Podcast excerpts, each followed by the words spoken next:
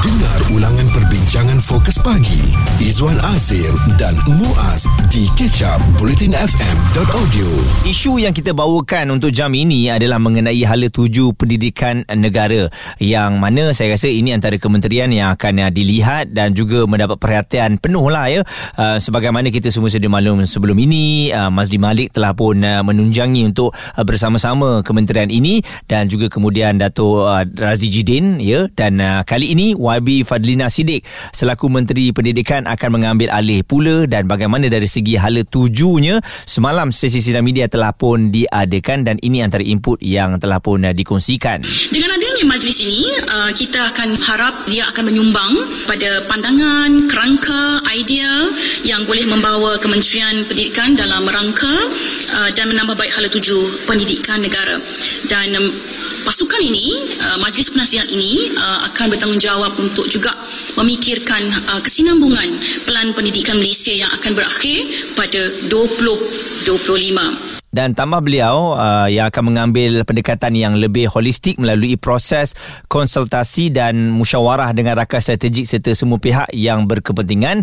Dan uh, beliau juga akan memastikan keseluruhan ekosistem pendidikan dilaksanakan mengikut proses yang ditetapkan dan berlandaskan Akta Pendidikan 1996 serta peraturan-peraturan berkaitan. Sebab kementerian ini kita paling risau sekali apabila ada saja menteri baru pastinya akan ada perubahan. Jadi uh, ramai yang menyoroti menyuarakan mengenai kerisauan tersebut adakah sistem pendidikan negara kita ni dah okey ataupun kena ada penambahbaikan yang perlu dilakukan? Dan uh, dari uh, sesi sidang media semalam juga uh, difahamkan antara isu paling utama buat masa ini tambah YB Fadlina adalah proses untuk dia mendengar mengambil pandangan dan kritikan serta konsultasi ya. Dan katanya ini sangat penting bagi kementerian yang cukup besar. Jadi perbincangan bersama dengan pasukan ketua setiausaha juga serta pemegang taruh pendidikan dijalankan untuk mengenal pasti isu berbangkit. Jadi mungkin anda pun ada cadangan ya untuk sistem pendidikan di negara kita ni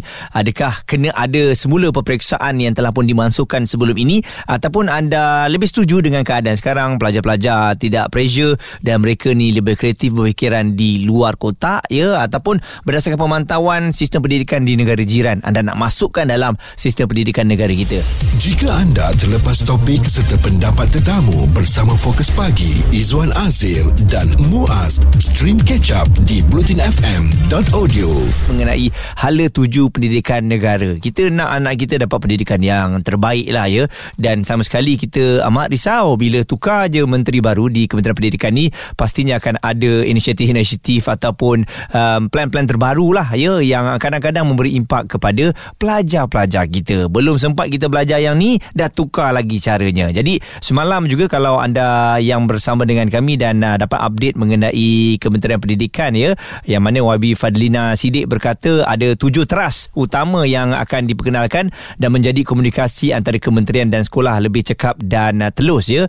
Uh, antaranya adalah bagi mengurangkan kesenjangan birokrasi dalam urusan guru dan murid, aduan, uh, cadangan serta pertanyaan boleh dikemukakan terus melalui pelbagai saluran rasmi yang disediakan KPM termasuk termasuk sistem pengurusan aduan awam. Dan selain daripada itu juga untuk teras kedua memberi penekanan kepada aspek karamah isaniah melalui pembentukan adab akhlak dan integriti. Dan uh, KPM juga yakin untuk mewujudkan suasana yang harmoni akan menghindari gejala negatif seperti gangguan seksual, buli dan lain-lain. Serta yang ketiga memberikan perhatian terhadap isu kemiskinan, multidimensi murid daripada keluarga B40 termasuklah dari aspek malnutrisi, peranti dan ruang pembelajaran. Ha, jadi kalau kita lihat ya memang uh, kemudahan pembelajaran uh, dan juga memudahkan untuk uh, keluarga serta anak-anak murid ini belajar itu antara teras-terasnya supaya semua yang uh, berada dalam uh, pendidikan ini dapat memberikan manfaat dan juga memberikan input yang terbaik untuk anak-anak murid kita dan kami juga mendapatkan uh, respon dari Dr. Anwar Ahmad selaku pensyarah Pusat Kajian Pendidikan dan Kesejahteraan Komuniti UKM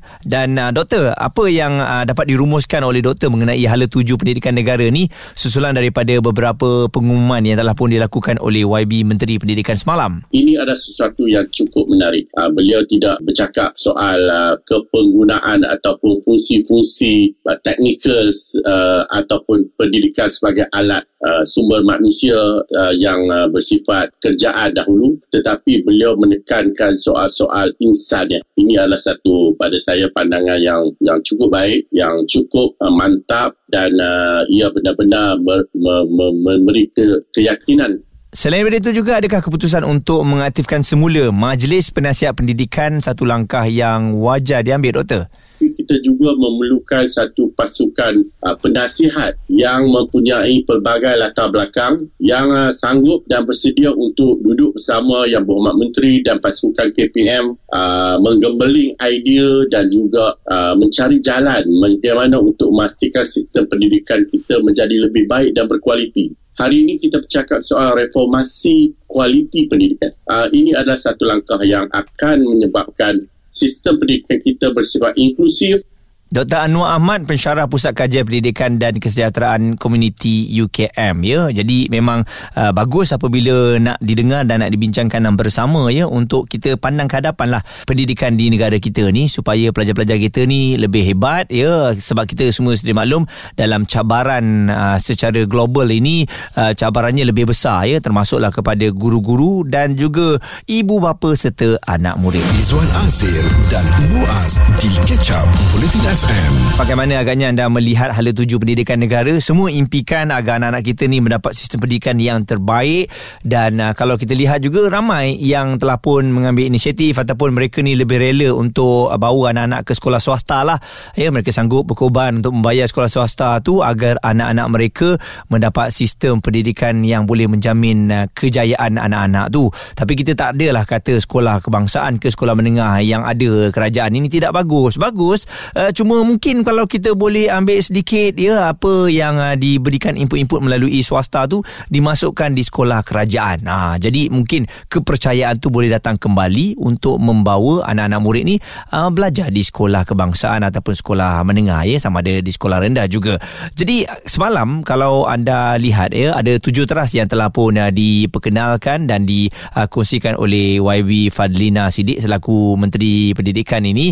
Uh, tadi saya dah kongsikan antara antara yang kelima katanya memberi fokus kepada kebajikan guru kerana guru adalah teras utama keberkesanan penyampaian pendidikan. Yang keenam memberi tumpuan kepada usaha untuk mengubah suai dan menaik taraf sekolah yang mempunyai bangunan daif terutamanya di Sabah dan Sarawak. Bagus ya. Yang ketujuh meningkatkan keupayaan pendidikan digital di sekolah. Kementerian akan membuat libat urus bersama dengan agensi pusat bagi meningkatkan keupayaan pendidikan digital di institusi pendidikan di bawah KPM. Dan respon yang diberi diberikan melalui komen yang dihantarkan. Antaranya ada Hadi Ghazali. Uh, dia katanya cadangan apa kata buat uh, segera sekolah perpaduan. Settlelah segala masalah ya. Uh, kalau nak buat tu memang kena ada keberanian. Pastinya akan ada tentangan. Dan uh, Muhammad Fahmi juga bersetuju kalau buat sekolah satu aliran ini boleh kita pupuk perpaduan untuk jangka masa yang panjang. Manakala Luis Ahmad pula katanya mohon kekal masukkan UPSR dan juga PT3 Muhammad Zulkifli Omar kata yes ini baru menteri jadi ada visi dan juga misi. Dan uh, Zuhil Zul Hisham katanya birokrasi dah memang ada dalam semua kementerian eh. Kalau dah ada benda tu kita boleh ubah. Kalau dah boleh ubah dengan tak adanya birokrasi ni mungkin banyak perkara yang boleh kita uh, utarakan ya uh, maksudnya cadangan-cadangan yang benar ni tidak dipotong serta-merta. Mungkin boleh difikirkan bersama ya. Dan uh, ramai yang mencadangkan panggil semula cikgu Fadli dan juga geng mereka tu untuk kita memberikan input. Stream catch up bulletin FM bersama Fokus Pagi Izwan Azir dan Muaz di bulletinfm.audio Hala tuju pendidikan negara itu yang kita bincangkan bersama sebab kita semua sedia maklum uh, bila ada menteri yang baru kita tak sabar untuk melihat apa agaknya hala tuju yang akan uh, dibawa dan uh, semalam mungkin antara satu isu juga yang menjadi perhatian mengenai sijil peperiksaan bersama Sekolah Menengah Persendirian Cina ataupun UEC ya. Jadi usaha bagi mengiktiraf uh, UEC ini bukan menjadi keutamaan Kementerian Pendidikan buat masa ini. Menterinya Fadlina Sidik berkata kementerian itu sebaliknya akan memberi tumpuan utama kepada usaha untuk menangani cabaran ekonomi serta kos sara hidup dihadapi rakyat dan beliau berkata apa saja isu yang terkait rapat termasuklah yang dibangkitkan sekarang seperti UEC akan dilihat dari semasa ke semasa ya. Dan uh, kini hala tujunya kalau kita lihat uh, memang lebih jelas lah ya memfokuskan mengenai pendidikan negara untuk masa akan datang dan kepada mereka ataupun golongan yang terkesan ya oleh kerana keadaan uh, sekarang ini kos harga hidup yang meningkat itu yang akan uh, dibawakan dan kita nak dengarkan juga respon ya mengenai hala tuju pendidikan negara dari Presiden Ikatan Guru-Guru Muslim Malaysia Cikgu Muhammad Azizi Hassan. Saya berharap cadangan yang dikemukakan itu dapat direalisasikan bagi memastikan uh, ekosistem pendidikan kita uh, menjadi uh, lebih baik dan menyeronokkan sesuai dengan tema yang disebut sebagai murid ceria, guru bahagia, sekolah bitara dan negara sejahtera.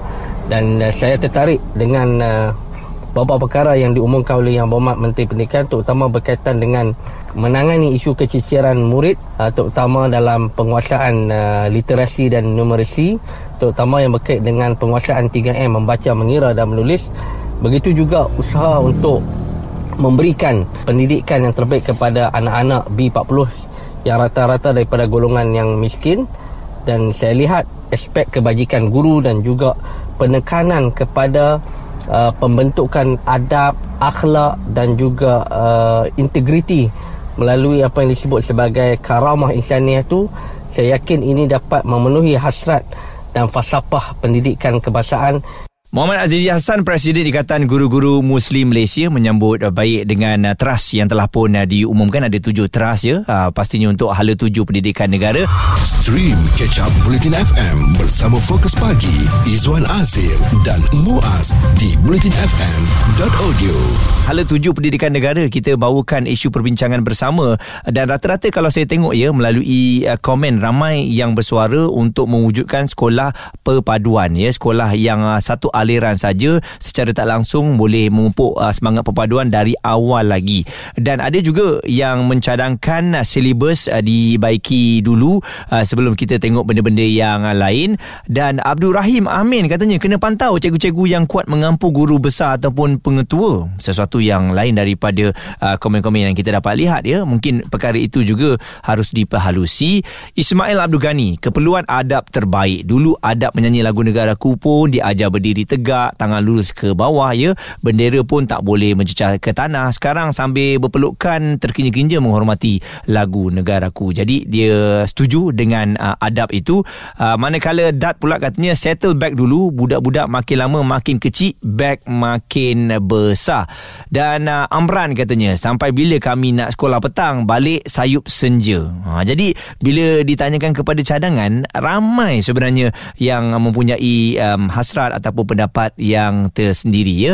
Uh, mungkin mereka uh, ataupun boleh lihat semula cadangan-cadangan ini uh, supaya dapat diperhalusi mana yang terbaik boleh diberikan kepada sistem pendidikan negara kita. Terima kasih di atas input yang diberikan dan uh, pastinya dari pihak kementerian juga akan dikemaskinikan hasil perbincangan bersama. Saya rasa dalam minggu hadapan kita nantikan hala tuju pendidikan negara kita Malaysia, okey? Stream Catch Up Bulletin FM bersama Fokus Pagi Izwan Azir dan Muaz di bulletinfm.audio